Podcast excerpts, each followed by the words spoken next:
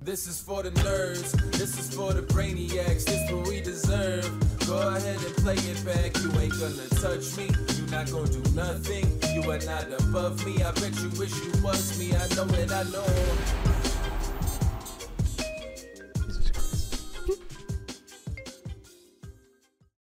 What's up everybody, welcome to another episode of the Only Friends podcast. Christian, you look a little different today. You're glowing. Oh, thank you. Oh my God, look at that light. Wait, it's on a tan filter. Yeah, today. I gave you a little. Wow. I'm trying to make you look Dominican. Thank you.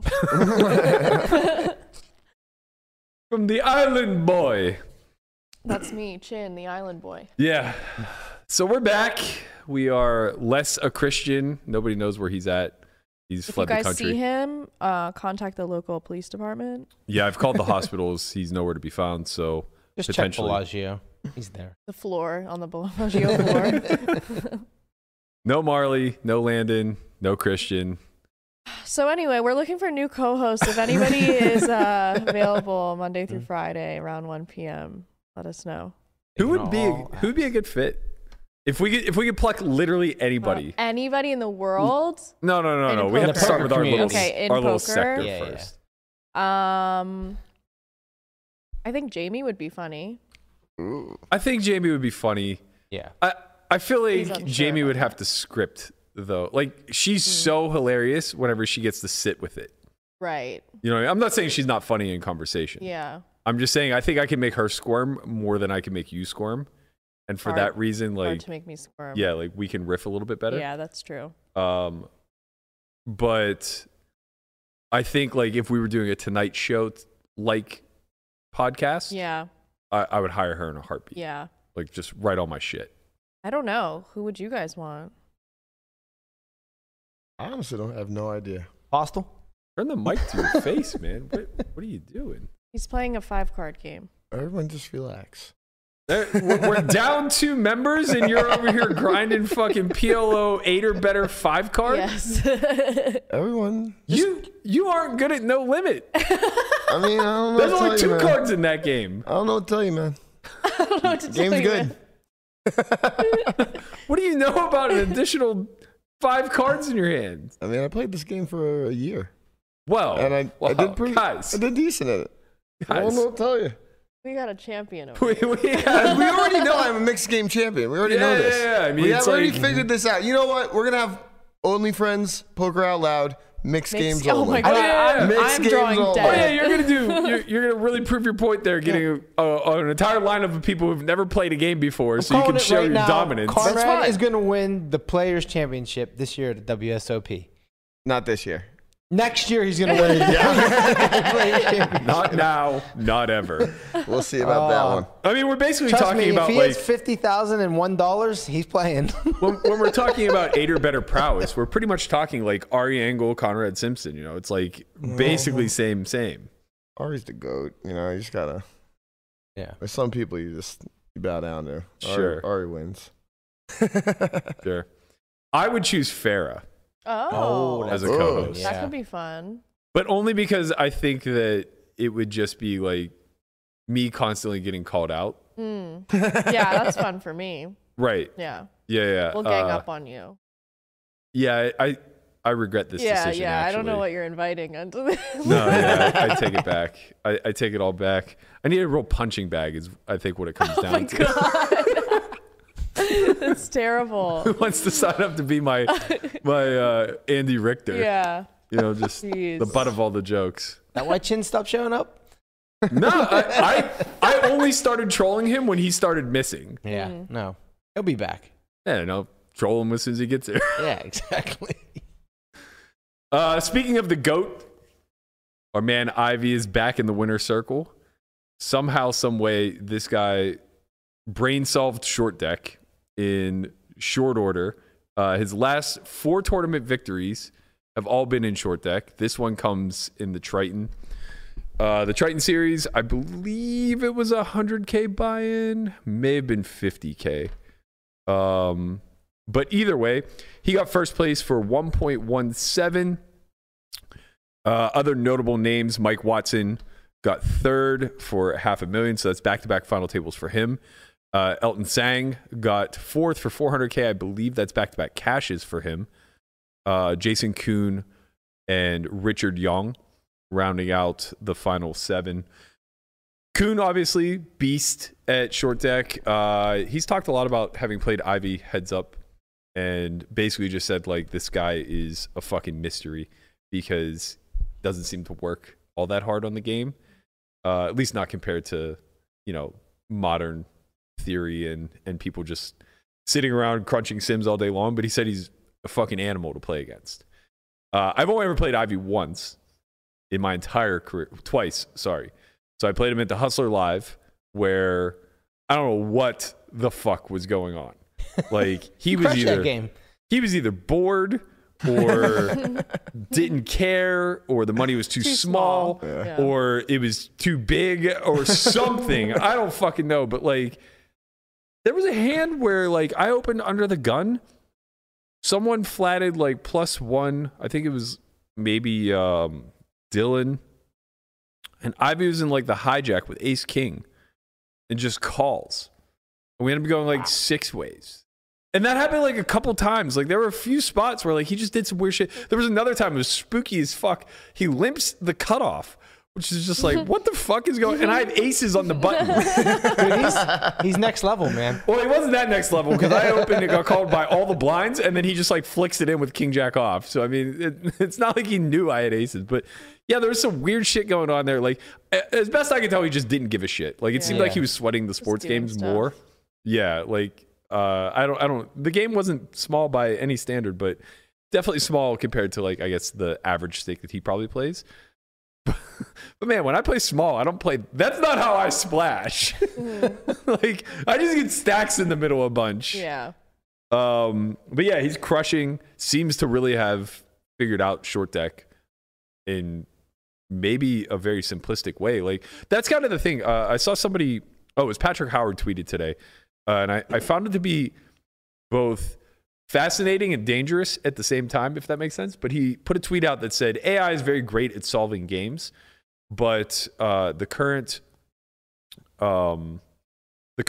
ability to apply or basically close the gap between the artificial intelligence solve and the human application is too vast. And he's like, I'm most interested in people who will develop algorithms that give up very little in accuracy, but gain a lot in practical applications. And it's like, okay, well, first of all, what you're asking for is the death of games, because unless you're the only person who has this information, it's not that fucking hard to take, if this is possible, to basically take technology and distill things down into very simplistic, tactical applications, then anybody can do it. And now there's just no edge to be gained other than how fast can you memorize and how well can you apply. But it does kind of speak a little bit to maybe the way that Ivy's mind works, right? Like, this guy's just clearly very good at games. He plays all of the mixes. He seems to be like top 1 to 5% in literally every fucking variation, right? So it's like, how... and Mercier kind of reminds me of this, too. You think he's like, just played so much? No, I don't. No. I think that, like... I think he just has a mind for game. Like, same thing with Jay. Like, every time a new variant would pop up, he was just instantly one of the best. Yeah. I remember when... Open Face came out. I was gonna say, yeah, Open Face. He just like instantly had it solved in his head without really ever. And don't get me wrong, like Open Face is a relatively simplistic game. Like, you can get EV calcs for it pretty easily, but this was before anybody was thinking along those lines. And like, he just instantly was there. And then when they added the variation of Fantasyland, which makes it a lot more difficult to calculate because, you know, there's a lot more risk involved, but there's a lot of reward, and how much is all of that worth? And, you know, in the early days, it's like, we're just estimating, right? We're just like, okay, this is the point scoring system. Let's do our damnedest to try to... And it's just like, he just inherently knew somehow. And Ivy seems to be that way when it comes to, like, you know, when he first started coming up, I guess it would have been late 90s. So stud variants were still very popular. Like a lot of limit too, right? Yeah, a lot of limit, but he adopted the big bet games instantly. Yeah. Instantly, when the moneymaker boom hit, Phil Ivey was the name. I mean, he, wasn't he like grinding at like Taj Mahal early ages? Like, yeah, but I mean, like that, it was mostly stud variants at that point in the East Coast. It's so, like we were talking about like 97 to 2002. It was strictly like limit hold'em and stud variants. Mm-hmm. So yeah, when he was an AC, underage, whatever, it wasn't like he was banging out 5-10 no limit or anything like that. No. And you know, he effectively, like, if you look at his career trajectory, he effectively went from like being a mixed game player to suddenly playing some of the biggest games available at the no limit. Like by 05, I wonder if like he's playing high stakes poker, all those different variants, like helped him eventually have a more well-rounded strategy. Because I know like certain games will sort of teach you like more in like, for example, PLO, like you can learn card removal a little bit better than in no limit, and then you can translate that into no limit. So I wonder if like learning a bunch of different variants has just helped overall, like make him stronger. I imagine for the mixed games that's true. Yeah. And then I imagine for the big bet games that's true. Like I imagine he gets short deck because he gets PLO and he gets no limit. Right. And it's some sort of baby. Yeah. That's born out of those two games. So I imagine that, but it's not like he's the only one who plays big bet games. Yeah, I mean, he has to be just naturally gifted too. Yeah, there's something about the way that his brain works that allows him to kind of like see the streamlined path. Yeah. And obviously like some of this is variance too. It's like, who knows what his actual ROI is in these events? Who knows if he's just like on a sun run? I remember when he played that heads up thing for WPT and everyone was like, does he still have it? But he just like was pulling out the craziest shit versus people who are very like solver studied. Yeah. I think Gelfand is a little bit like this too. And I'm glad that he's outspoken about, or maybe not outspoken, but I'm glad he at least speaks about it in the sense that like, I feel like Gelfand and I are a bit similar like this. And I also feel like Garrett is a bit similar to this where, and maybe it's because of the era we grew up in, right? We weren't just thrust right into solver work, but we've spent so much time reverse engineering this game and developing strategies that function that the best thing that we comprehend from solver work is the principles that drive those thought processes and strategies. So like we effectively think in terms of the way the solver arrives at conclusions. So we think in EV terms, we think in like the principles that we can glean from a solve in the sense of like what position is worth, what range advantage is worth, what that allows us to set up. But we don't calibrate well. Yeah. And I'm speaking mostly for myself in that regard, but like I'm also kind of extrapolating some of the things that Phil said during the Gelfand challenge, where he was kind of getting wrecked trying to mimic the solve. Yeah. But eventually it was just like, okay, well, stop trying to do that. Right. Like I've learned a lot of things from this machine, but there's also an element of application that I think I'm better at utilizing my own strategies rather than trying to mimic this. Yeah. And he just absolutely crushed. We'll talk a little bit about this tomorrow when we get into high stakes poker, but Garrett's very much the same. I think like he played 4 hands on this past episode, and I would say all 4 of them were exploitative in nature. Yeah. Right? Like 3 betting hands that just don't qualify, C betting boards multi-way that are just like pure checks, at least as far as like we can understand. But it's good. Yeah. Like I can tell you a good reason for why he did what he did in every single spot. He's not just doing random stuff. Like he has reasons for everything. Right. And whether his reason was the same as like what I'm gleaning from it in the moment, it doesn't really matter. Assuming that he has a reason, these exploitative plays are just making a lot of money because the response is as expected. Yeah. Like when you're just not getting raised enough, when you're not getting 4-bet enough, when you have to be like in like live time adjusting your strategy based on who you're playing against. Yeah. It's like if people are willing to lay down or if people are paying close attention to the meta, that's going to sway your decisions one way or the other. And I think Ivey just like has a real knack for this.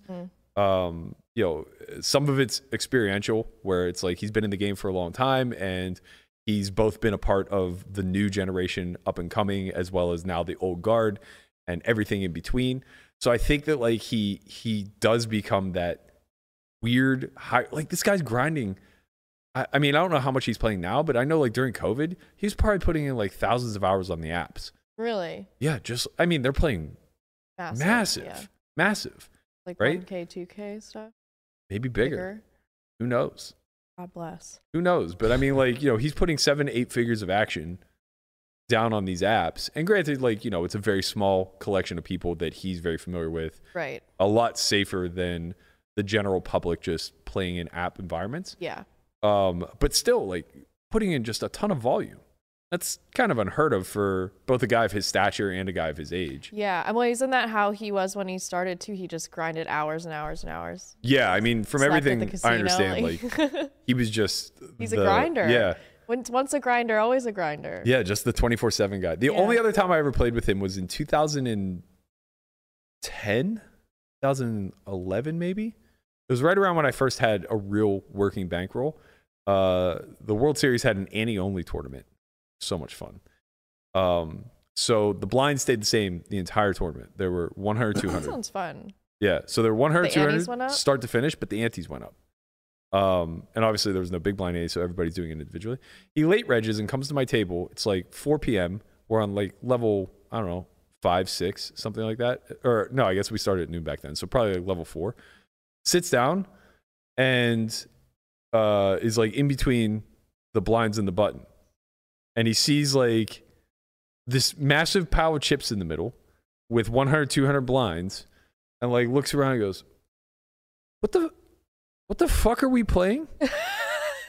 And everybody's like, oh, it's an ante-only tournament. Like, the blinds are 1-2, but the antes increase, yada, yada, yada. Yeah. He goes, huh. Okay. Very next hand, he's the cutoff, gets dealt in, folds to him, and he just, like, opens for the perfect size. Wow.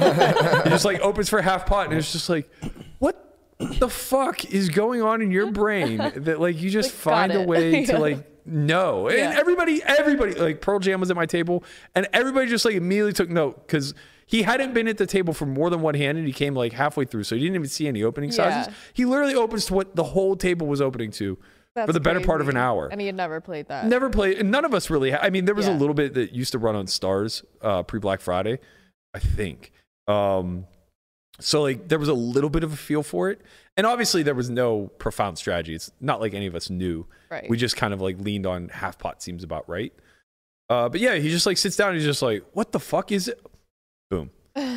Like, okay, guy. Yeah. Like, can you imagine him playing like board games with his like non-poker friends? Imagine him playing like Ticket to Ride. It's like me playing Ticket to Ride with Berkey. Shut the fuck up. No.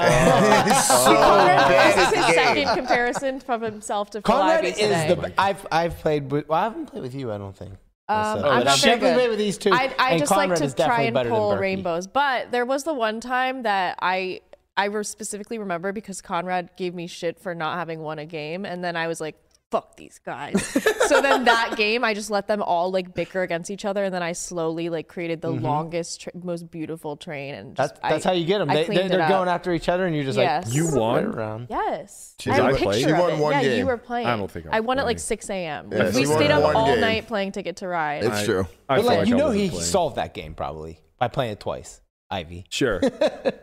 Most board games are just like pure chance and unbearable, but I mean, like strategy games, right? Yeah, I imagine like playing Catan with him is just a fucking nightmare.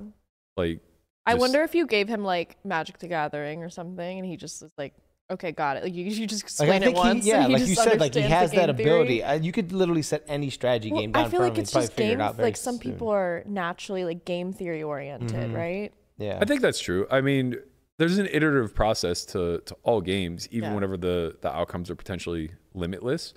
And yeah, if you kind of have like an algorithmic mind where you just are able to kind of weigh the value of one decision versus the next, sure, maybe you don't have the vision over all possible decisions. Yeah. But you can simplify it down to the most common decisions of like, okay, in this particular spot, my hand only really has two options. It's to raise or to call. And I think my best, by my best estimate, based on the properties of my hand, I think raising outperforms call. And I just imagine that, like, assuming that's his thought process, if we were to compare it against an EV calculator, like a solve or something, he's right a fair amount. Yeah.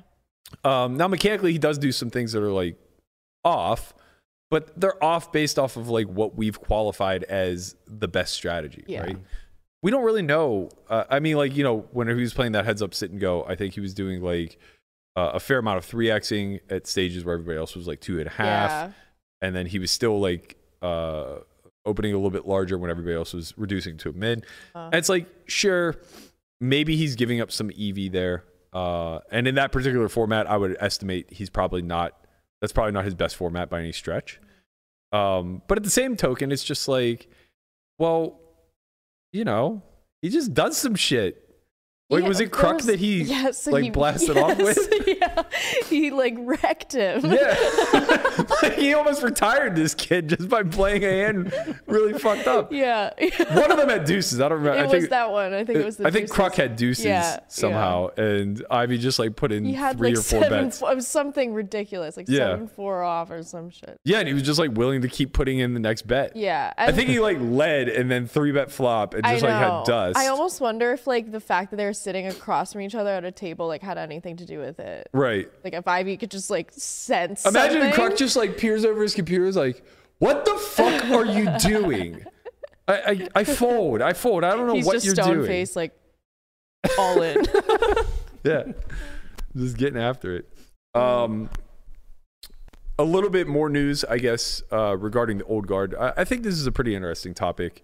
It'll be a little bit divisive perhaps amongst the audience, especially because I may be of a bit of a different opinion. But Annie Duke was recently declared, let me find the tweet because... Who's Annie Duke? Are you serious? Yeah. The, you're not that young. You're not young enough to not know who Annie Duke is. I wasn't even around and I know who. Oh, it's the lady that took all the dollars? Yeah. Oh. She did take all the dollars. Yeah. I don't know that she took that many dollars, relatively speaking, but she definitely took a fair amount of dollars. But prior to getting into that, Josh Koppelman, who is a VC and a founder of a company called First Round, basically announced that he would be hiring Annie Duke. So he's welcoming her to the team. Her role for this team is to help create decision-making rubrics and build systems to reduce bias from the decision-making. So to give you a little background of what First Round is, it is basically a... What's the best way to qualify this? It's, I guess... Is it a big data thing? No. I mean, it seems like they use data, but it's effectively... a third-party consulting firm to help startups and VCs optimize the seed round for said ventures, right? So effectively, they're basically trying to help them create better pitches, create more optimized strategies, create better business plans. Basically just... effectively, yeah, but I can't really tell necessarily if it is... directly correlated to companies that Josh invests in himself, so they kind of get this service as a back end, or if it's like a hired gun, right, where any startup could reach out to them and either exchange equity or just a fee. Yeah. But in any event, like, this company exists. It's a third party consulting firm that is basically built around optimization. And what they're trying to do is just get better at that optimizing process. And they've hired Annie Duke to help create these decision-making rubrics to remove bias. The backstory is that Josh basically heard her on a podcast, immediately read Thinking in Bets, and said, like, she's it.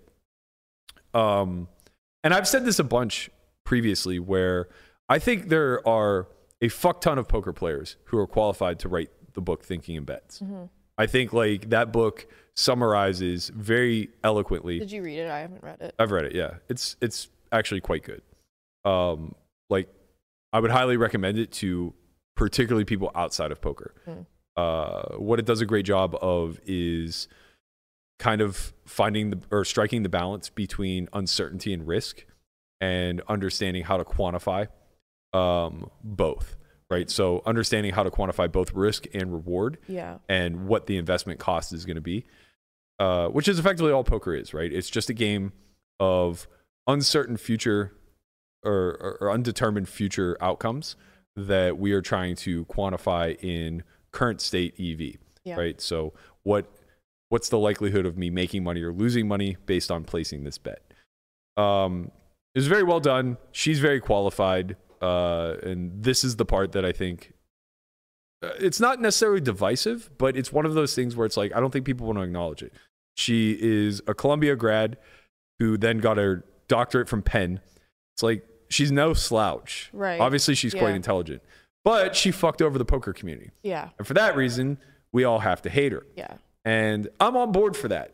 Fuck, we don't do a good enough job of criminalizing people who have stolen from this community. Mm-hmm. So the fact that, like, Annie Duke is one of the faces of somebody who's been blackballed from this community and, you know, should never have that stain wiped off her smock until she makes good, or, you know, probably doesn't at this point, I imagine. I'm all for that. Mm-hmm. But with that said, she's very qualified for these positions. Yeah. And that's annoying because there are a lot of poker players who are qualified for these positions.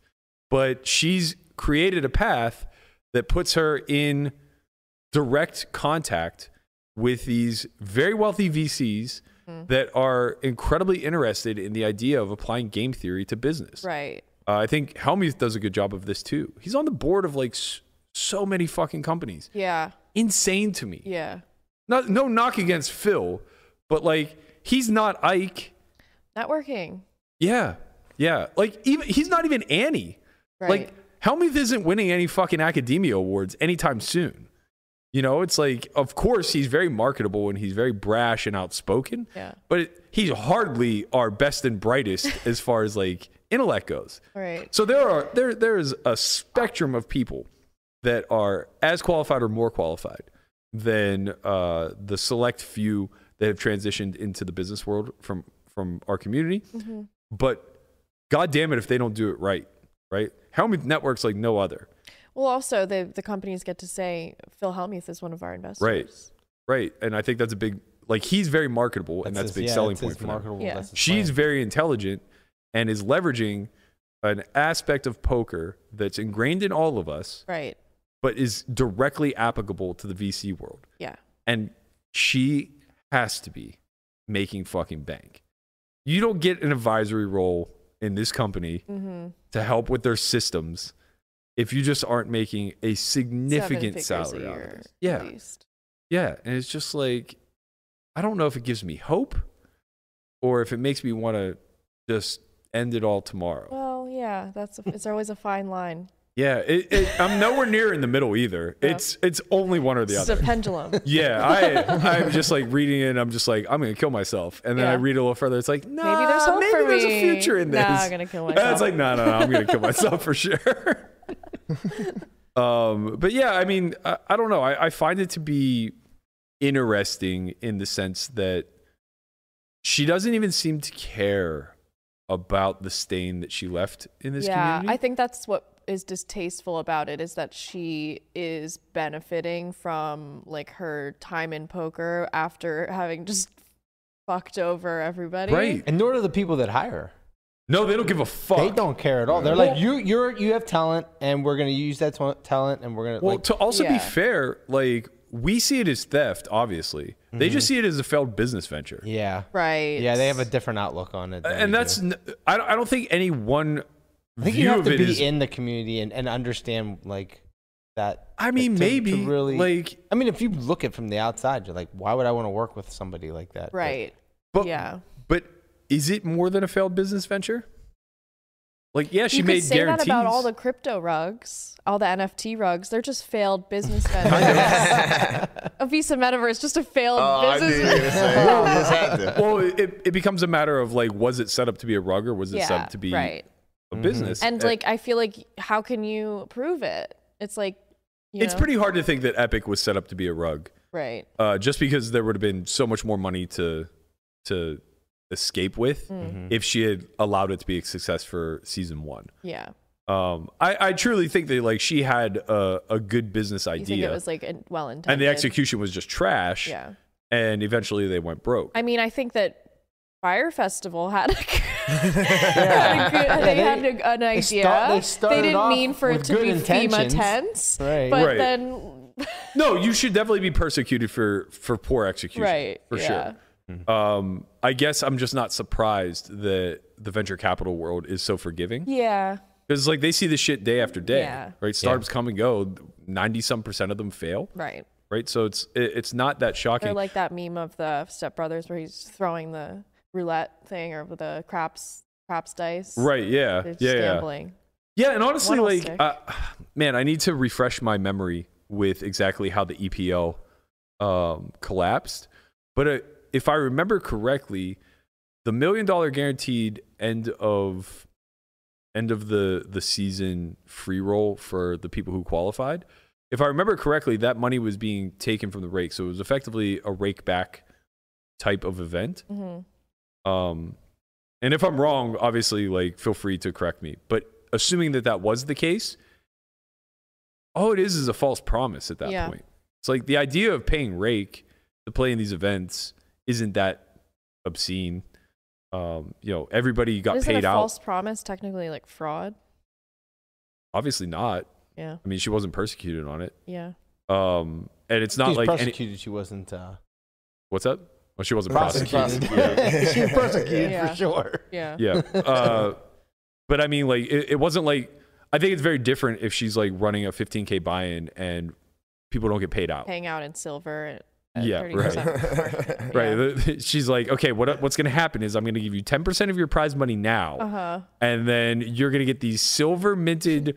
Gold or these silver minted Civil War plates yeah. sent to your house. These antique dolls. Oh, right. Like she just started to do an infomercial with it. No joke. I'll never forget this. One of the EPL finals was here in Vegas at Palms, I believe. And Mercier had made the final table as well as Chino Reem. Mercier ended up busting like third or fourth, and we were all in the crowd watching, and he was like super bummed. But he had loaned Chino a bunch of money, and Chino wins it for like $1 million. Uh-huh.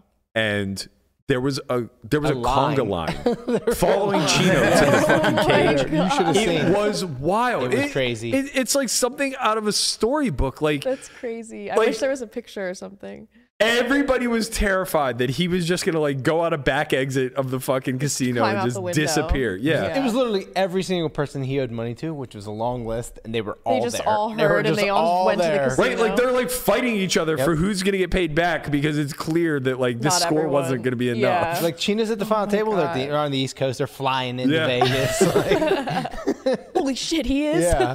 Annie Duke's like, God, the attendance here is unbelievable. Like, I really think we have a fucking hit on our hands. Meanwhile, it's just like 30 people trying to collect off of Chino. Yeah. Different times, man. Very, very different times. The EPL was interesting. I was a little bit too young still in my career. I played a couple satellites. They were good. I mean, they were probably comparable to like what we would see in a 10K event now.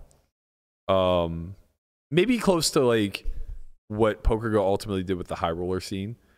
The only reason I don't want to compare the apples to oranges is because like the players now in the PokerGo high roller scene are so much better. But for the time then, the field was tough. Yeah. Right. Like there weren't really any wrecks involved, and there were like 10 and 15K buy-ins in, you know, 2010, whatever it was, 2012. Final tables were always stacked with name players. Yeah, it was everybody you knew, and you know, granted, like. Looking back, they would have been soft tables. Yeah. But at the time, like they were super, super tough. It was a very competitive league. And there was a lot of prestige immediately attributed to the league. Like it just popped up, and instantly out of the gate, it was like, oh, this is a thing. Like if you compete here, yeah. I guess that's where it's similar to the PokerGo stuff. Yeah. I wonder how it failed. I should do more research because again, I wasn't quite in it enough when it happened to be upset. So I just didn't give a shit, and I never really looked deeper into it. But I'm interested in like how it actually failed, because obviously like her burn was exceeding the rake that they were pulling, and that leads to the collapse. But what the fuck was the burn on? Right? Like as far as I can tell, or at least as much as I remember. Yeah. Laundering money. I don't know. But like as much as I remember, it was literally just like putting events up a handful of times. I think most of them were in Vegas too. So it's like just securing a venue, having a staff, and getting it off the ground. And for sure the satellites were raked, even if the main event wasn't. So it's not like they had no revenue generating. Yeah, I don't know. Maybe that's something for a later date to look into a little bit deeper. Deep in thought. Way before your time. Way before. I mean, most of this stuff is. I'm like such a baby when it comes to poker pop culture. Well, apparently so is Conrad, since he had no idea who Annie Duke was. I mean, he was being facetious. And was sure that she had gone to Duke. Because he was being facetious. I was completely being facetious. Which was he trying to say? It was bullshit.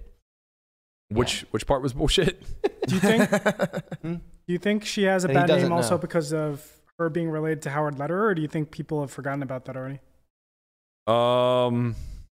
That's a good question.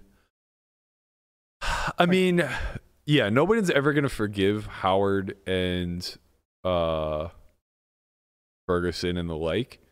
That's a really interesting story to dig into too, man. I'm gonna have to spend some time on this because you got some time on the flight. Yeah. What? You got some time on the upcoming flight. That's true. But the Full Tilt scandal was something that, like, at the time I was heavily engulfed in. And I remember Matt Parvis, then of Poker News, did a sit down with Howard, and it turned out to be a very poorly constructed interview. No fault of Parvis. It was just like something where clearly Howard was in put out the fire type of mode. But like now that I'm a little bit older and I kind of have a better understanding of like how companies work and shit like that, I'm interested in where the actual fault lies. I think everybody who is a board member there is at fault at some. But like, you know, at the end of the day, and this is not trying to say that they should be implicated, but like guys like Ivey, guys like Seidel, Mattisau, trying to think who were the other like major red pros there. Lindgren was one. Lindgren, but that's the thing. So Ivey, Mattisau, Seidel, full pass. Lindgren, fully indicted. Yeah, like everybody persecuted him. And part of it was because I think it leaked that he was taking advances on his salary or something like that. So he was part of the reason why they were underwater. But I think Ivey was making like a disgusting amount of money. Like something between, I don't want to throw numbers out because I don't really recall, but it was like 7 figures a month. It was crazy. They were just, they were just maybe 8 figures a month. I don't even remember. So much money. Crazy. I mean, like he was the face, obviously. But like that was it. Like Ferguson was the software developer. Howard was the businessman. Ray, what the fuck was his name? He was the main guy that like seems to have been the one that corroborated the whole. Like, never mind. I was gonna make a comparison to current day, but I don't want to get. I see an article here that says they were paying him $900K a month. Ivey. Yeah. Okay, yeah, that's in line with what I thought. I thought it was like $1 million. And man, what the fuck was his name? Ray something. No, that's I feel like that's baseball for some reason. I'm thinking of Tagliabue. Paul Tagliabue. Oh yeah, Ray Bitar. That's right. Oh man, I have so many things like flashing through my mind now because I've watched so much fucking stuff about this.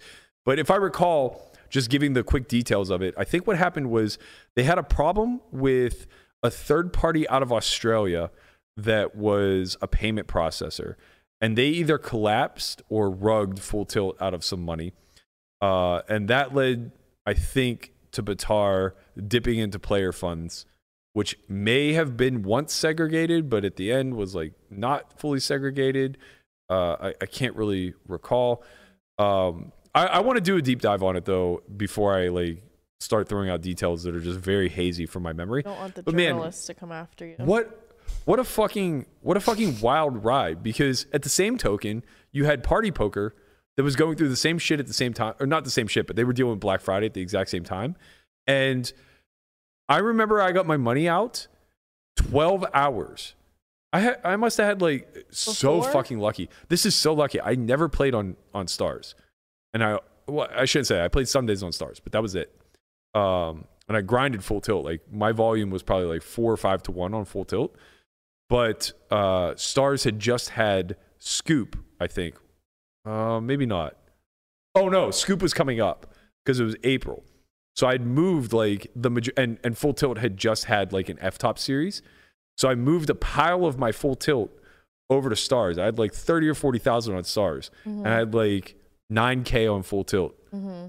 And I just instantly get my stars money, and my full tilt money's locked up for like 9 years. Yeah, that's so crazy. It's wild. It's just like thinking that those two companies coexisted at the exact same time, suffered the exact same fate to Black Friday, and one of them managed to do everything by the book and need no government assistance, no bailout, nothing along those lines. Yeah. While the other one eventually, oh my God, man, this was, Brent Hanks had like 6 figures on there. I remember he sold it for 85 cents on the dollar. Yeah. Oh, no. Because he just like couldn't be illiquid for as long as it was. Right. And I remember thinking like, yo, I was always holding on. I was like, man, don't do it. But I wasn't in his shoes either. Right.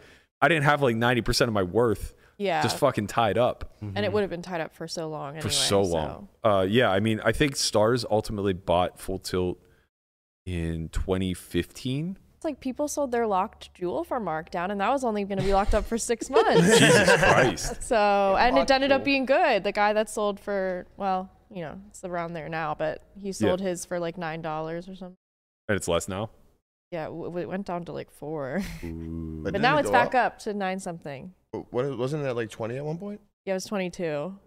I wrote it all the way from 3 up to 22, and then you sold back down because you're a genius, and then back up. Oh. I sold like half at 22, 20-ish, and then it back down, wrote it back down. I remember you guys talking about Juul like it was the next coming, and then out of nowhere, because I stopped paying attention to NFTs when we got into the NFT winter. Yeah. Out of nowhere, I just hear like you and Dan and like, Juul is shit, Juul is garbage. I'm just like, yeah, because it went is down nothing sacred anymore. Yeah, let me tell you something right now. That might have been NFT winter, but it is NFT summer, and it is fucking hot right now. NFTs are hot right now. It is fucking hot. I might have to jump back in there. It's absurd. Can I just playing 5 cards? He's over there. He's over there trading NFTs. Don't you worry about him. Can I ask you a personal question? And please feel free to say no after I ask it if you're not comfortable answering. Can I go fuck yourself?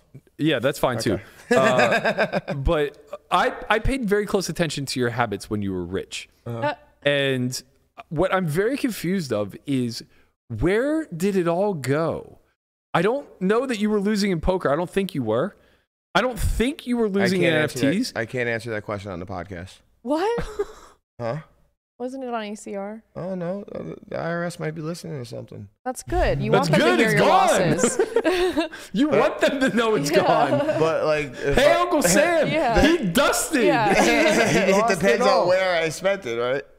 No, you lost it. You lost it, Conrad. You lost it, Uncle Sam. I lost it. My bad. Keep up, Conrad. What am I saying? I guess what I'm getting at is like, were there a bunch of rug projects you were involved in that I didn't know about? No, honestly, anything that I bought that was in the NFT space has, at bare minimum, other than Critters, like. Oh, you loved Critters. I still love Critters, man.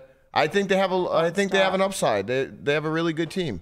Anyway, but everything I had is like at least 5 or 6x at the bare minimum. But you didn't sell it 5 or 6x. No, I had to sell it 2 or 3x, and I was trying to hold. Okay, so you made profits on everything. Where? Oh yeah, I made profits. Well, with the exception of Visa Masterclass. I mean, most of the profits from NFTs. Profits from NFTs obviously went on the ACR Sundays.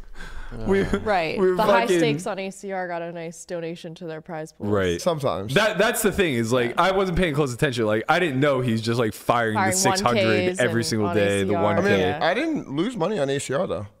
I won the fucking warm up. After that though. You did win the warm up. I know, but I didn't lose money like on like I definitely did not lose money in poker. I probably lost like maybe. Are you sure you didn't just like bury a big chest of cash somewhere? That you forgot about? Honestly, there's a good chance like, there might be a little knot somewhere. Where is it? Did you Did you actually put it all in Bitcoin and forget? There might be a not somewhere. He's got a wallet somewhere, just like he has no idea. I have 5 coins. Yeah. I completely forgot. Yeah. Come back in like 10 years when it's $1 million a coin. Like, oh shit. I spent a lot of money on reckless stuff. Like vacations. Oh man, when we were filming our last Poker Out Loud, I just remember Conrad prancing around going, yeah, got this Visa Masterclass shit. Honestly, if we had the fucking footage, I wish, like, we just should play it because it's honestly great. He's dealing Poker Out Loud with his computer, that exact one, right next to him, sweating it out, like going like this, like, while Dan's texting all of us. It's a honeypot that while Dan's literally tweeting, I hope nobody bought Visa Masterclass because that shit ain't going back. And I'm like, Conrad, so you rich or what? He's like, no, we're not rich. No, I'm like, what? He's like, scam. I'm like, what? I'm like, what? Can you sell it? Can't sell it. No. I'm like, so what do you do? Nothing. It's gone. I'm like, okay. It's just gone. All right. Have you been rugged? Yeah. You're not living life if you haven't been rugged before. I mean, there's so many. I've been, but not much. I've only been rugged for like, there was something that I've been rugged like from minting stuff. Like I minted something that they just like Lions took the. Remember we had the fucking hack on the Lions? I was just minting Solana stuff and I would just spam, you know, mint. Remember when we had the fucking hack on the Lions where we could see what was minting? Oh yeah, yeah. How'd that work out for us? The hyenas. That's right, the hyenas. Yeah, no, there was, I mean, of course I've been rugged. It's like that everyone gets rugged if you spend enough time, you know, just. Mama Joe. It's a numbers. Mama Joe's been rugged. Everyone's been rugged. Yeah, Mama Joe, we trust. The thing is, like, if you're managing your risk well, you're not going to chuck in a bunch of money into, like, something that's potentially very sketchy. Isn't it all kind of sketchy? It is sketchy, but, you know, like, if you're minting something, like you're willing to, it's sort of, it's same as gambling. You're willing to lose that much. Sure, of course. And then, but you know the returns are asymmetrical. Well, yeah, I think mints are a little different. Like the risk is so asymmetric. Yeah. Or sorry, the reward is so asymmetric. Like you have fail safes in so you use a burner wallet so they can't drain your shit if it is like a hard rug or, you know. Have you had any of that? Like have you been attacked at all by airdrops or? Yeah, I got some suspicious airdrops, but they can't do anything unless you like, it tells you a website. It's like, you get a free gift, go to this website and then connect your wallet. But there are, like, there are more or less conspicuous ones, right? Like there was one floating around maybe 4 or 5 months ago. I can't remember the exact details of it, but, I remember we were moving all of our stuff into cold storage. Right. Because the OpenSea one. Yeah. There was an OpenSea attack where people were doing airdrops, and it was just basically cleaning out your account. Do not have any wallets connected to OpenSea right now. Make sure. Yeah. I mean, it's, you know, I try and spread like where my money is out all the time. So if one thing gets rugged, at least, you know, it's not everything. That's like I don't keep everything in one place. I just have it sprinkled all over the place. Little sprinkle here, little sprinkle there. It's nice. You know, a few dollars there, a few dollars here. Plant some seeds. Maybe I forget about some over here for a while, and then I find it later. I'm like, ooh, money. Oh yeah, that reminds me. I was gifted a sports card NFT like a year ago. I wonder if that's worth anything now. Maybe. Probably not. You probably missed it though. It probably went like this, and then it's back down to. The It was It wasn't even a 1-of-1. It was so the series itself. It was soccer athletes, I believe, and the series itself had like. I don't know, 500 different player cards or whatever. But some of the common ones, there were multiples. Yeah. Which just to me seems like they have to be worthless. Could be worth something. Yeah. Maybe a little something, like a couple $100. I'll take a couple $100. That's fucking gifted to me. That's a lot of goddamn money. Yeah. Just handing out a couple $100. I mean, it's crazy the returns you can get. I mean, if you have a massive stack of money and you just need a couple, like you could get 1% a day.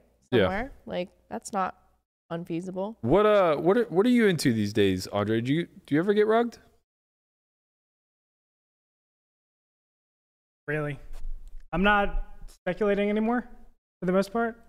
I'm mostly just working behind the scenes, and so I work on a project right now. Man behind the man. You were in a bunch of like DeFi pools and stuff like that, weren't you? Yeah, I was really into. Wait, were you in the ohm pools? The forks. No, I wasn't. Did you see Ohm went down 98%? I did. Yikes. Crazy. But yeah, I was in Rally for a bit. and then a bunch of BSC stuff. But for the most part, I did the Melissa strategy: get in low, sell high. Life's good. Yep, that's a good strategy. So you're rich. I'm okay. He's rich. That's what rich people say. You hear that, guys? Andre's buying us a brand new audio switcher. Oh, wow. He's rich. He's rich. That is what rich people say. He's gonna get us a mixer. He's gonna get Melissa a nice camera. Wow. Wow. Thank you, Andre. So thank you, Andre. So nice of you. He's the man. So nice of you. What else is going on, guys? Quiet over there. Today's a real shoot the shit kind of day. It's hump day. It's hump day. We were playing some poker last night with some very drunk people. Oh yeah, I think we need to talk about this a little bit. The Israeli woman who was calling him rabbi. Well, yeah, I think we can talk specifically about the Israeli woman, but I want to talk about your general experience, I guess, now that you've entered the live streets. So I feel like, honestly, it's so it's still not, it doesn't feel very natural to me to play live, which is kind of weird because usually people go like the other way, right? They'll like start live and then play online. Yeah, but, like, well, to me, like, I can just log in online and just be like boom, boom, boom, boom. Like, I'm just, my brain works like that better. Yeah. So live is a little different. I'm getting used to it, but it's just, live's a party though. It is fun. Live it's really awesome. Fun, and I like the social part of it a lot. Like, I always like, it's just, I'm always laughing. Like, there's just funny stuff going on. That's because you're always at Conrad's table. Yeah, that's true. That's do you whale hunt Conrad? He whale hunts me. She fucking five bet ace four with like 100. I have five bet ace four suited. You're the whale with $100 above. You're the whale. I'm the whale. You know, kill me. You chopped though. Yeah. My fucking god. We ran out of straight, and I flopped a flush draw, so you almost got wrecked. Yeah, it's actually kind of fine to whale against the person that you're positive will run worse than you. Yeah. And nobody's going to run worse than Conrad in a spot where the money matters. Yeah. So, I mean, yeah, whatever. Ace four, fuck them. Ace four suits a great hand. Stick an ace deuce. Who gives a shit? Ace four, ace five, I'm in there. Yeah. So sick. But yo, games are crazy. Just the environment's just so much fun. They're really fun, yeah. I think that's the big thing that I enjoy the most about live is how easily you can manipulate the environment if you are gregarious at all. Yeah. Like, as soon as this drunk woman sat down last night, like, people who hadn't spoken a word were like suddenly the most talkative at the table. Like, ooh, like, right. And people don't understand like how that impacts their play. Yeah. People are trying really, really, really fucking hard when a game is dry and boring and quiet. I noticed that. And then the people weren't even like, they were like, what's going on? Like, where am I? Like, what's the bets? Like, they were suddenly like, the second they let their guard down, all of a sudden they're like cold calling three bets. And like, you know, it's just like crazy people have been let loose. Right. I think that, yeah, it's definitely like, it's hard because like there's spots where online it's like this is a very simple thing where like, oh, like he like check jammed all in, like this is, I have a pair, like I'm calling. But like it's like live, like they're not like doing that with like as many draws as they should or whatever. So it's like, yeah, but like he just has top pair, we're an over pair. So like I think very confidently you can just overfold versus aggression live. Yeah. I mean that's been my strategy from day one. It's just like you just jab, jab, jab until they throw a haymaker, and then you just like block. Right. Just like, okay, here you go. I'm not gonna fight for this pot. Yeah. Because you just get the redline game so hard to death, and the thing of it is like when you're in an environment where everybody showed up to try to win the blue line war, and they're just trying to make hands, right? And they're just like willing to sacrifice. They're willing to sacrifice to somebody who's overly aggressive and just like let them redline. What you have to understand is that that accomplishes two things for you as the player who is redlining. Number one, it gives you an auto win rate, right? Like you have to be making tremendous errors now in like showdown driven lines. Yeah. So specifically on the river in order to actually get wrecked. But number two, it also compensates for you to pay off spots that feel close. And eventually like you'll calibrate out of that. So it's kind of like the learning calibration part where it's like, okay, online, this is for sure zero EV, which probably makes it negative EV, once we're in a live environment, but I don't know enough. Right. I'm not positive. So what I'm going to do is pay in a spot that in theory is it should be winning me $0. But in practice, I may be losing. And then I'm going to allow the confirmation bias of whatever I see to kind of manipulate my strategy moving forward. That's worth a lot because you're paying for it with the red line. So it's like Christian told us a hand the other day where he squeezed Jack-10 suited out of the big blind. The hijack called, the button folded, and it came like ace 10x. He check calls flop, or sorry, check flop. Turn is another ace. He check calls. River's a brick. He checks. Faces jam. Oh yeah. And it's like in theory, this hand's a pretty good bluff catcher. It's probably like somewhere around 0 EV, maybe slightly winning. And like you also have queens and kings as a bluff catcher in this line, and you'll have some like weak ace x, whatever. So it's like he's choosing to call in this spot, not because he necessarily thinks it's 0 EV or slightly plus EV in practice, but because he can't have any certainty over what this player's strategy is. And you kind of just like want to see, right? And it's like he pays, he loses to ace 10, and it's there's a part of you that says like, okay, well, I didn't learn anything from that, but that's not true. Right. Because what I learned from that, or at least what I gleaned from it when he told me the hand is, okay, this guy is probably never betting the flop with an ace. Right. Because he's checking back. I know. His I expected him to have ace. Like a shitty, like a low, like suited ace. Yeah. If he shows ace 5 there, then it's just like, all right, I guess I really did pay for nothing. I just didn't learn like all that much. Ace 10, it's like... Right, but when he shows ace 10, it's just like, okay, he's certainly not betting the flop enough with the value. But I would also wager that he's betting too often with hands like king queen or queen jack, right? His potential quote-unquote bluff candidates. So it's like, we'd rather face a 3-barrel with jack 10 in this spot than a delay. Because the delay is just much more ace X heavy. And now all of a sudden, like when we can calibrate into that, it's worth so fucking much because we just get to do so much fuck shit, right? Like we just get to 3-bet squeeze there with so many more hands and have vision over runouts where it's just like, okay, when check flop, if I face a turn bet here on like a non-board changing card, I'm probably not in great shape. I'll call one fold river, right? Type of thing. Where it's like I have a clear 2-street bluff catcher. But they just don't find it because they don't delay their bluffs enough. That's to me the art of live poker. Yeah, no, there really is sort of more of an art to it. It's not just like, this is a call. It's supposed to win this percentage of the time. Call. It's like, yeah, but this guy doesn't bluff. You're in the fucking moment. You're fucking there. You gotta be in the moment. You're there. Yeah. You feel it. Yeah. It's fucking there's a certain energy. Right. Oh, there we go. Yes. There's a certain vibration. There is, though. An unspoken vibration, communication. Yeah. You know, I feel it now. If I can feel it now. I do find when I'm being more like rigid, it just doesn't work as well. Yeah. I mean, no one reads the energy of a room like me. You're a Pisces moon. I'm a Pisces moon, goddammit. I just feel vibrations in my soul. Yeah. And it leads me to proper decision. I fucking hate this bit. I can't even commit to it. It's so goddamn painful. Soon it's going to become like unironic though. No, it won't. It never will become unironic. I think we should like start setting crystals like I'll just put one every day. Wow. Crystal. Just like a nice little clump. Well, when we do crystals. Our trip to Sedona, I'll get you some crystals. Oh, there's so many crystals in Sedona. He brought back one of those pink Himalayan crystals. Ooh. I bought it for fucking Danielle because she's a psychopath. He's lying to you. It's sitting on his nightstand in his room. Negative energy. Yeah. Whatever. I don't know. They have this like... God, what a fucking scam. I didn't even know. No, Danielle staged my house. She staged my house and a water pipe burst like a day later. That's so because Danielle. It had to purge. Fuck, to purge its, fuck this voodoo, Grandma. I'm out.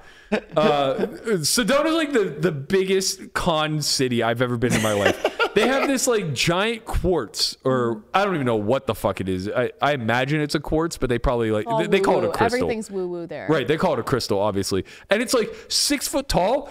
It's like $15,000. Yeah. And some asshole who doesn't deserve money is gonna buy it. Yeah, I've seen ones that are like 6 figures. What?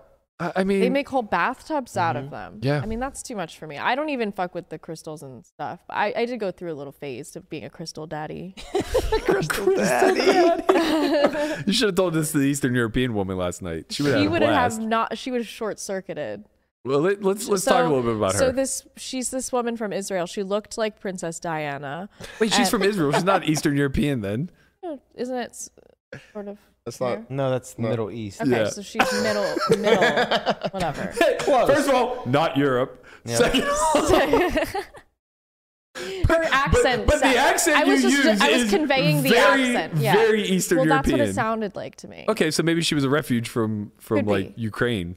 Could be, yeah. Okay, continue. So every time that somebody would like bet when she didn't want them to, she would be like, "That's not nice after the pandemic." And like, she's like, she would like shame them. And then when Conrad sat down, she's just like rapid fire, like interviewing him. And then she finds out that we're roommates and she's like, "What? You live with men?" And I'm like, "Yeah, like I have 4 male roommates." And she's like, "What do you do when they come in your room in the middle of the night?" And I was like, "They don't, I hope." She's just like Conrad stood up and left. And she's like, "No, do they come in your room in the middle of the night?" I was like, "No, they don't." Oh, and then she asked the guy to my right, like, "Would you live with a girl?" And he's like, "Yes, I'm gay." But she's, oh, okay.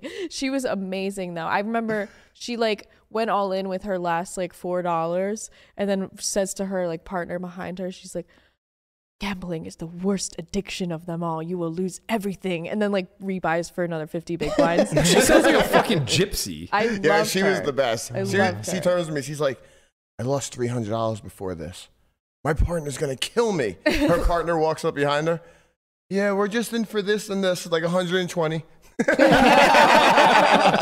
Yeah, Conrad had his like braids in yesterday, and I think she had a full house against you at some point. And she goes, "I made a full house against the rabbi."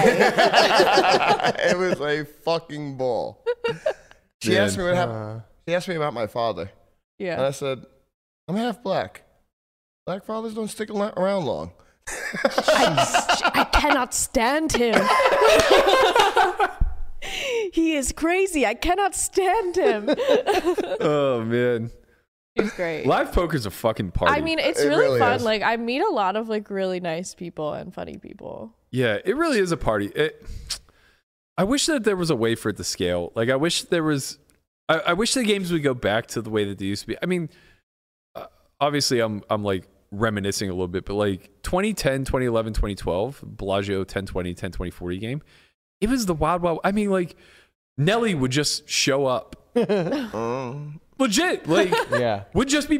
I remember I was in a shorthanded game. It was like me, Ben Lamb, Chance, and a couple other rando regs. Yeah, and it's like back then, everybody had their own approach to the game, so it wasn't. Just a bout of memorization, more, like even playing. Yeah, because like nobody knew what the other person was doing, right? That's what it was all about, was just dissecting in the moment what the fuck is going on. Yeah. So like we weren't afraid to battle. Like reg battling happened all the time because nobody could ever actually quantify if somebody was better than the other person or not. We all had ego. Yeah. But now it's just I don't know. I feel like that's people still can't. Well, at the lower stakes for sure, and at the higher stakes, it's just like a war of attrition of like who knows the spot. Have you studied a 5-bet spot and jack 5-3 out of position donks? Yeah.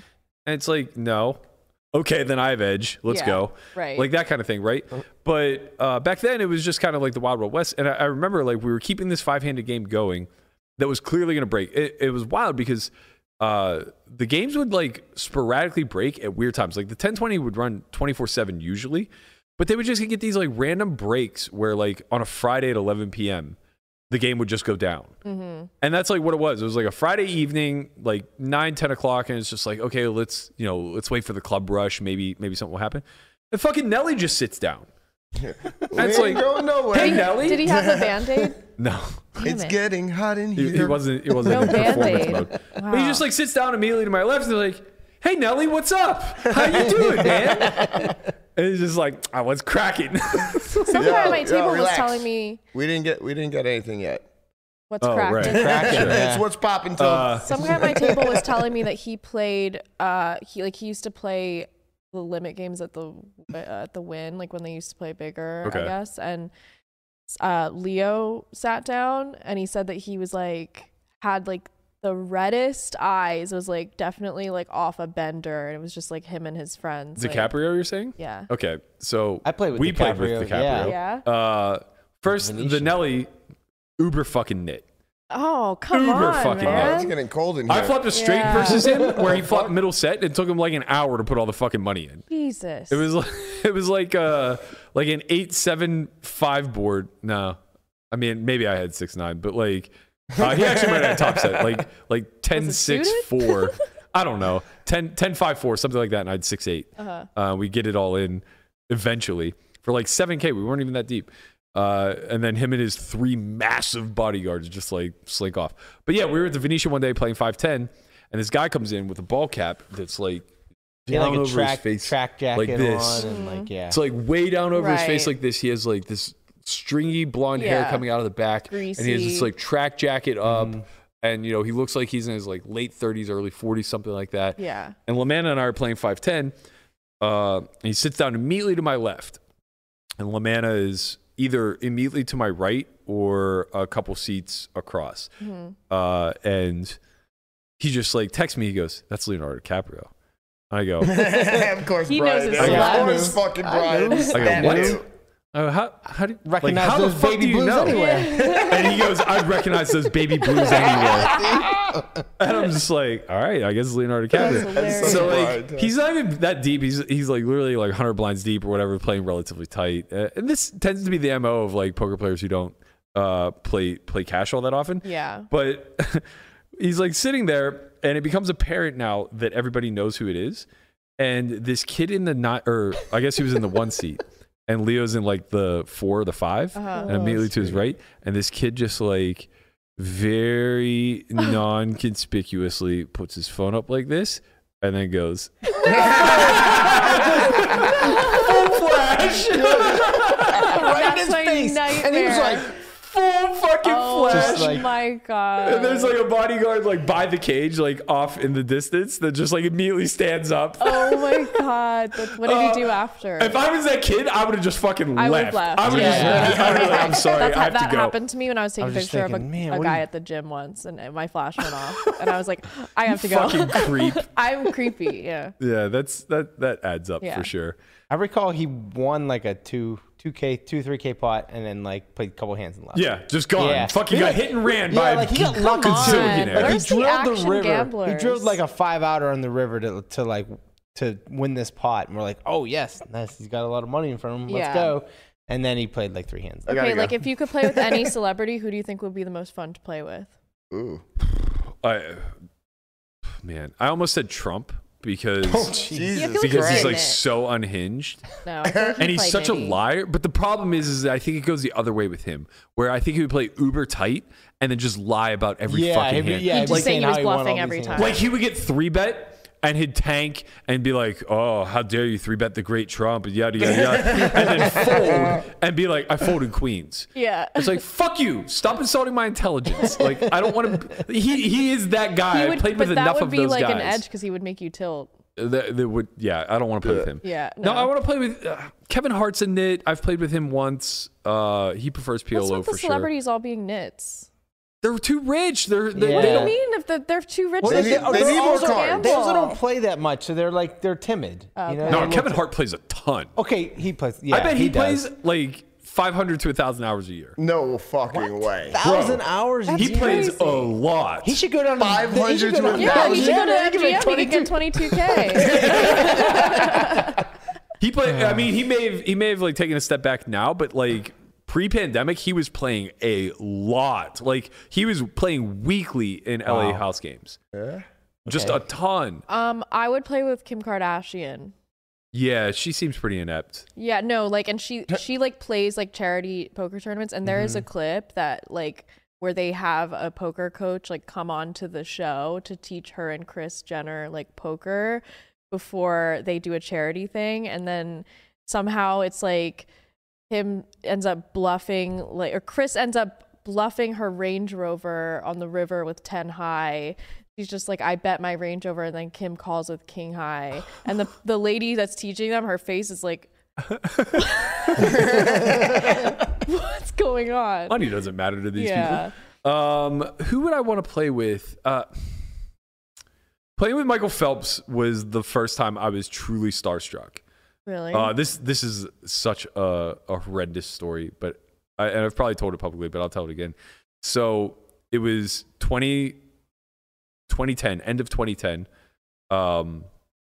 and I'd finally like just gotten some money, and my friend Berto is big in the sports memorabilia community, and he's Joe Montana's manager, so like he's very, very tied into athletes. So I don't remember if he befriended Jeff Gross or if he actually directly befriended Phelps, but in any event, Phelps was in town with like Gross and McLean Carr, who had just won Bay 101, and then just like a bunch of Phelps's friends. And he texts me and he goes, yo, do you want to play a fun 1-2 game at the Palms with Michael Phelps? And I'm like, fuck yes. Like, don't care at all about like the gambling aspect. I just want him, you know, he's like 24, 25 at this point, and the greatest Olympian of my lifetime. Like, definitely just want to meet like an athlete. And I had had run-ins with him before where I didn't get to play. Like, we were at Caesars. Caesars used to run like big fucking tournament series.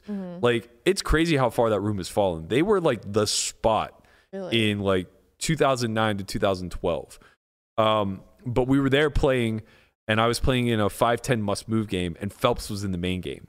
So he was like within eye shot of me, and I was just like, fuck. Like, whatever reason, like when you're younger and you're on the come up too and you have a chip on your shoulder, you're just like, I just want to show him my chops. Like, he's gonna be so impressed, and we're gonna become besties and like all this other stuff, you know? So finally I get my chance to play with him. I rush down to the Palms. They had a seat saved for me, and I'm two to the left of Phelps.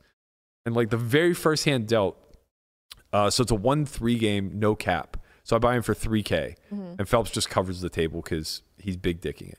But he's also like pretty new to poker, but has a competitive streak like you've just never seen. So, oh, Helmuth is in the game, obviously. Fucking nut rider. Goddamn jockster. There was no way Helmuth was not going to be in this game. Just pumping up. Best networker in the world. There's no joke about it. He gives a lot of compliments to from people. I mean, he's just there like stroking, obviously. Just I didn't get any compliment. It's a little offensive. You're not big enough. I know. You're not big time. One day I'll say, hey, where was my compliment back then? So I think it straddles to 6, and I'm under the gun. We're playing like 9-hander or something like that, and I have Queen 8 of spades. I open to who knows what. Maybe 30. Folds to Phelps in the straddle. No, he was in the big blind, the 3. He 3-bets me to like 150 or something like that. We're 3K effective. I call. And the board comes 8 high, 2 spades. So I flop top pair and a flush draw. And he leads big. I don't know what he 3-bet to pre, but I remember him leading for like, oh, no, sorry. That's why. He checks. Oh. And I bet like half pot. Yeah, so I bet like half pot, like $100, $150, something like that. And he check raises me big to like 800. Michael. And I just go, oh, we're here to gamble. Like, who gives a fuck? And I jam. And he's so pissed as he like wings his card to the middle. Because that was his moment. Like, he was check raising. It's like a big deal for him. And I'm just, and meanwhile, and I'm getting the numbers wrong because like my jam was for not much more. It was like a click. So he just didn't have anything. And he just had dick. And he's so pissed, and I'm just like, oh no. Oh no, I've been here for one hand. You ruined it. You ruined your chance to be best friends with him. I've been here for one hand and he hates me. So we continue to play. I get kings versus his like queens or jacks and stack them. Oh man. And like nothing, I don't even win any money. I'm the fucking whale in this game. I'm whaling it off to everybody. I end up winning like $500, but I beat him out of like 4 or 5K. And I'm just like, oh no. So when the game ends, he'll never be my best friend now. The game's coming to an end. Like, it's clear that we're about to leave. And he like stands up. He's like, all right, I'm going to head back up to the room. And one by one, he goes, are you coming to rain tonight? Are you coming to rain tonight? Are you coming to rain tonight? And it's not like I was the last one. You got skipped. There's like 3 other people, right? And he goes right over me and he goes, "Are you coming to rain tonight?" Oh I was like, "Fuck, man." It's like the opposite of fuck you, you're cool, fuck you. Yeah. He's like, "You're all cool, fuck you." Wow. I never want to see you get so I'm like cashing out and I go to Berto, I go, "Berto, like, please apologize to him for me." Like, does he hate me? I'm like, I don't know what I did, but like, just apologize, please. You beat him. He doesn't like to lose. Like a year and a half goes by. And I'm still, this is pre-Black Friday, so I'm still grinding on Full Tilt from time to time. And I end up going deep in a couple F-tops. My best score being, it was like a 150 re-entry maybe, or maybe even like a 300. Anyway, I end up getting third for like 100K. And then shortly, that happened in like December. January, we go to the Borgata, as we always did, because I hate money. And it's it was my annual donation to the East Coast. Yeah. So we go there for the WPT, and I'm playing in this 10-25-50 game. And lo and behold, who comes and sits? Your nemesis, Michael. My nemesis, Mike Phelps. He sits down. TMZ actually got pictures of him in this game. It was wild. So he sits, and it's not that there's tension, but it's like, I know what's going on here, right? Mm-hmm. So like 3 or 4 hands are dealt, and I'm just like, fuck it. I'm just gonna ask him. Oh my God. And I go, "Hey, Mike, do you hate me?" Why didn't you invite me to the club that night? No, I literally was just like, "Do you hate me?" And he did not skip a beat. He goes, "I did." And then he follows up and he goes, "But like a couple of my friends told me to like look you up," and he's like, "I was following you online. I saw your deep run in the F-tops. Like, congratulations. Aww. I think you're really good. Yada yada yada." I'm like, "That's great." And we chat a little bit more. He's like, to stack him, and he hates you again. Right. No. So we chat a little bit more, and he goes, "Here's my number. Come out with us tonight to Murmur." What the fuck was it called? Murmur. Yeah. I'm like, holy fucking shit. Holy fucking shit. You got the invite. I have Mike Phelps' number in my phone. I'm getting signed by Under Armour. So I rush up to my room. Were you on this trip with us? Yeah, I was with you guys. Yeah. It was like me, LaManna, and Phil Collins. Phil knew Mike indirectly. I had actually went to the club like a year ago before all this with Michael Phelps. Right, with Phil. I was already best friends with Michael Phelps. No, we were boys, yeah. So makes sense. So I rush up and I'm like telling LaManna, like, you know, we're going out. It was my birthday too, nonetheless. Wow. How convenient. Yep. So we like get ready, we go down to the club. My man Gavin Smith is there, already blacked out in the fucking booth, like gone. Can't fucking see straight. I'm like, this is gonna be a great night. So we show up, Phelps is there with his crew. I imagine Gross was there, but I can't remember, but it was like me, Phildo, LaManna. Yeah. A blacked out Gavin Smith and Phelps, and he's like, "All right, everybody, let's do some shots. Happy birthday to Berkey. Let's get shots." And I go, oh no. He's gonna hate me again. I go, yeah, so I don't drink, right? And he goes, "What do you mean you don't drink?" You know, he's 24 25. I'm like, this conversation I'm like times. Like, I've never drank. He goes, "No, fuck that. You're doing shots with us now." I go, "No." See, like, at least when I say like, "No, I had a drinking problem," right, then they're like, "Oh, okay. Right." With you, it's like, "No, we're gonna get you drunk for the first time." I go, "No, like, I don't think you understand. Like, I've literally never drank." And he's like, "Are you fucking kidding me? Like, after all of this, you're not gonna take a shot with me?"